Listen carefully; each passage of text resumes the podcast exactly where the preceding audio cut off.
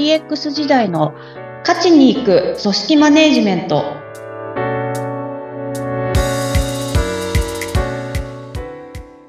お疲れ様です。株式会社ダズリ代表取締役の筒井千明です。インタビュアーの土井さとみです。どうぞよろしくお願いいたします。します。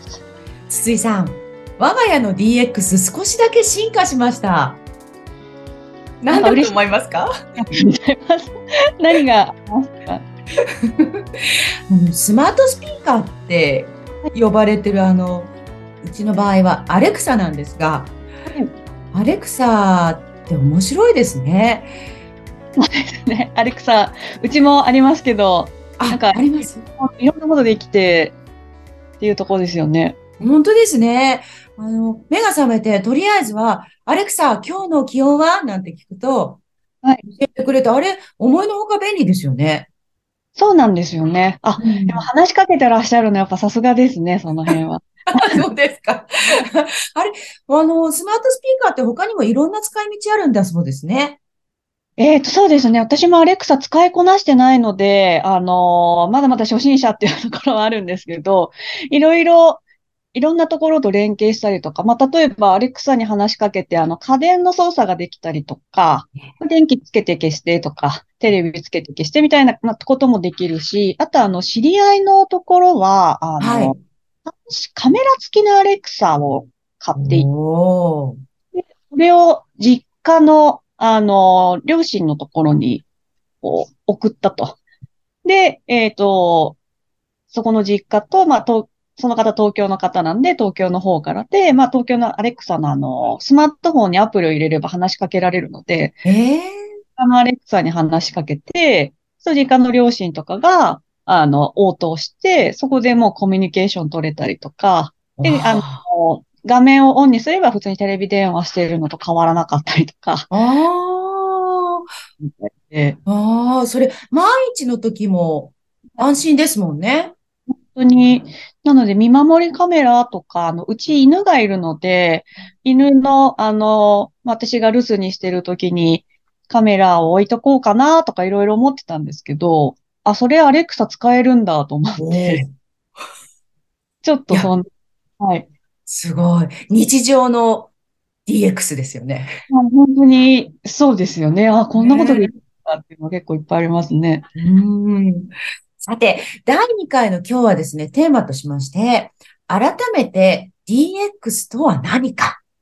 なぜ今 DX が求められているのかこちらをテーマにお話を伺っていこうと思います。第1回で DX って何でしょうというお話少しだけ伺いましたが、改めて DX ってどういうことなんでしょうか？はい。あの、もう言葉がいろんな方に解釈をされてしまっているので、うん一般的な定義っていうところを、まずお伝えできたらいいのかなと思うんですけども、ぜひ教えてください。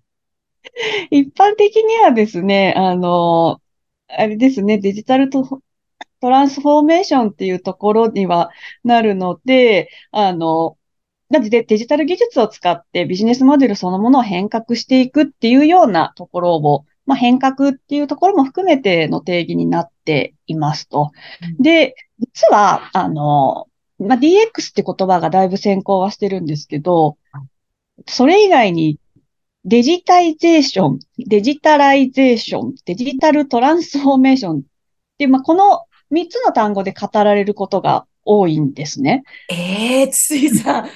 今お聞きした単語、前の二つはね初めて聞いた気がします。しかも似てますね。そうなんですよ。こう、言いづらいし、みたいなところ言いづらい。も。デジタイゼーションですか？そうです。デジタイゼーション、デジタライゼーション、デジタルトランスフォーメーションっていうところで、うんその取り組み、あの、まあ、国の方からもいろいろ言ったりとかするようなことにはなっているんですけども、そういったところでも、あの、そこの3つっていうのは区別して語られているところですと。で、それぞれの、あの、じゃあどういうことなのかっていう定義も一応お伝えをしていくと、ぜひぜひ、はい。えっと、デジタイゼーションっていうところが、あのはいアナログ情報をデータ化することっていう形ですと。で、デジタライゼーションが、え個別業務や、えー業務プロセスのデジタル化。で、DX トランスフォーメーションはデジタル技術を使ってビジネスモデルそのものを変革していくっていう、まあ、こんな定義にはなっているところですね。ああ、今伺うと、全然違いますね。そうなんですよね。うんなので、あの、例えば、つ IT ツールを導入したから DX なのかみたいな話を、があったりはすると思うんですけど、それは DX っていうところではなくて、もしかしたらデジタイゼーションかもしれないし、デジタライゼーションかもしれないしっていう、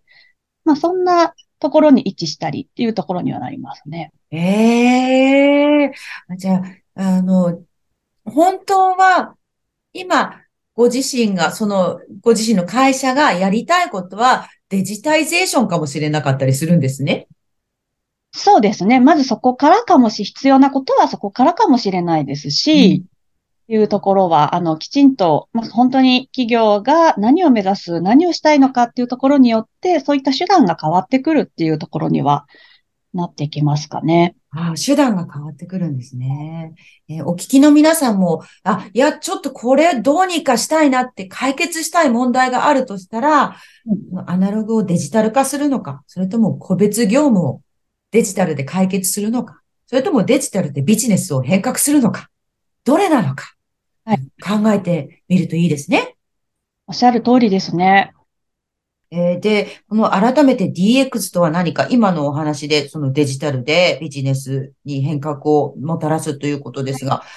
なぜ今 DX が求められてるんでしょうか？えっと、まあ、そこにも本当にいろいろなキーワードが出てきたりしていて、例えばな2025年の壁っていう、あの、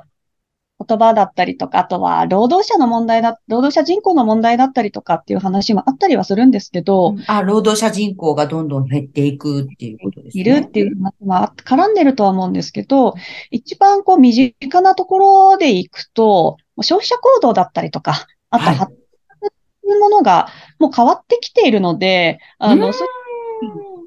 やっていくかっていう本質的なところはそこなのかなっていうふうには思っていますね。ああ、消費者行動が変わっているっていうのは、例えばどういったことでしょう？あの、ちょっと前でいくと、まあ、インターネットが出てきては、これまでは、あの、自分が行ける距離だったりとか、まあ自分の周りの人たちとつながっているっていうのはコミュニティの概念だったと思うんですけど、あ、そうですね。まあインターネット出てきた瞬間にもう世界中の人とつながれるっていう、まあ結構ですね、あの、私もすごく覚えているのが、私自身も、まあ田舎で育ったので っていうところはあったんですけど、その時に、まあ私の好きな趣味が、の大好きな趣味があったんですけど、周りにその趣味を共有できる人があんまりいなかったんですよね。うん。で、なので、会話しても、うん、なかなか通じないなとか、これはあまり共感できないなっていうふうに思っていたところで、まあ、インターネットがまあ普及し始めて、で、いろんなウェブサイトだったりとかが出てきて、まあ、その当時だと掲示板とかいろいろあったと思ああ、はい。はいありましたね。はい。で、そこで、あ、これが好きな人ってこんなにたくさんいたんだ、みたいな、すごく衝撃を受けたことを覚えていて、うん。世界とつながった感ですよね。えーでも今思えばそれってものすごく大きな変化というか、うん世の中が変革した瞬間というか、うんそうだなっていうのを覚えて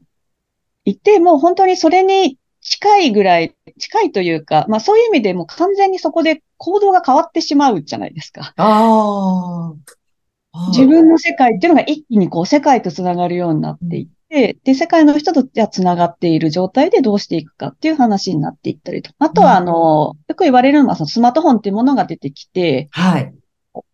PC が手のひらにあるみたいな感じで、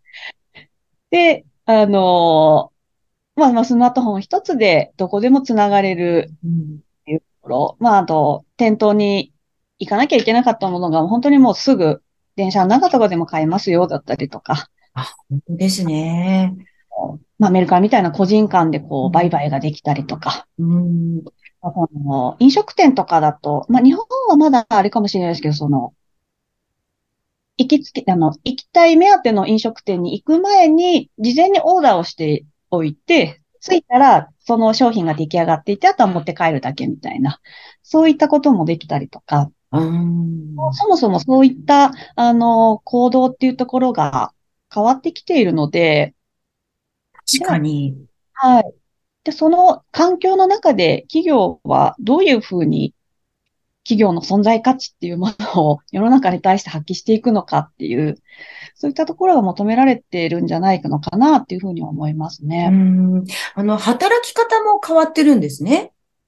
そうですね。あのーまあ、コロナ禍でリモートワークっていうところがだいぶ当たり前になってきたってなると、オフィスの概念も変わってきてるじゃないですか。そうですね。で、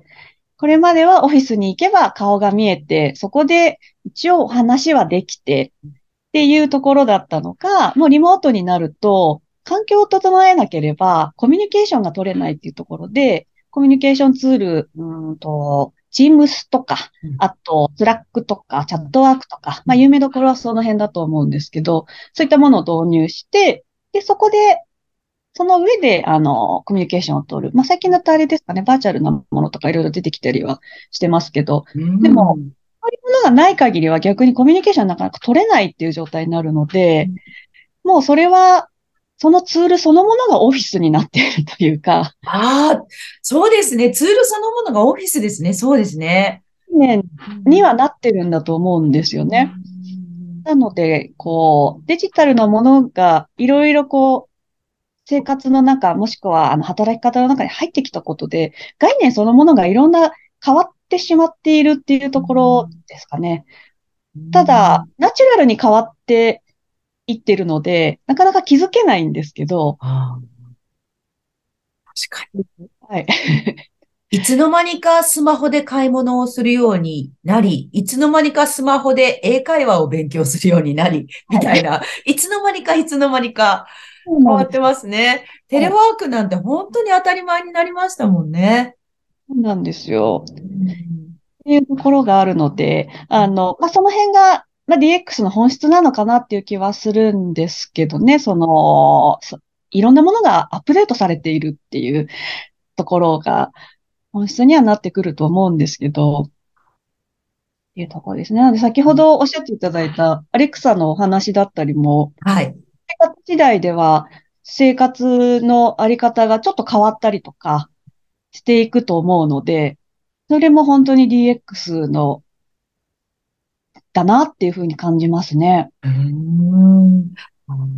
だいぶわかりやすく DX が身近なものとして感じられるようになりました。そろそろお時間になりました。今日は改めて DX とは何か、なぜ今 DX が求められているのかをテーマにお話を伺いました。筒井さんに DX のご相談のある方は、ポッドキャストの説明欄のリンクからお問い合わせください。お話は株式会社ダズリーの筒井千明でした。ありがとうございました。次回もどうぞお楽しみに。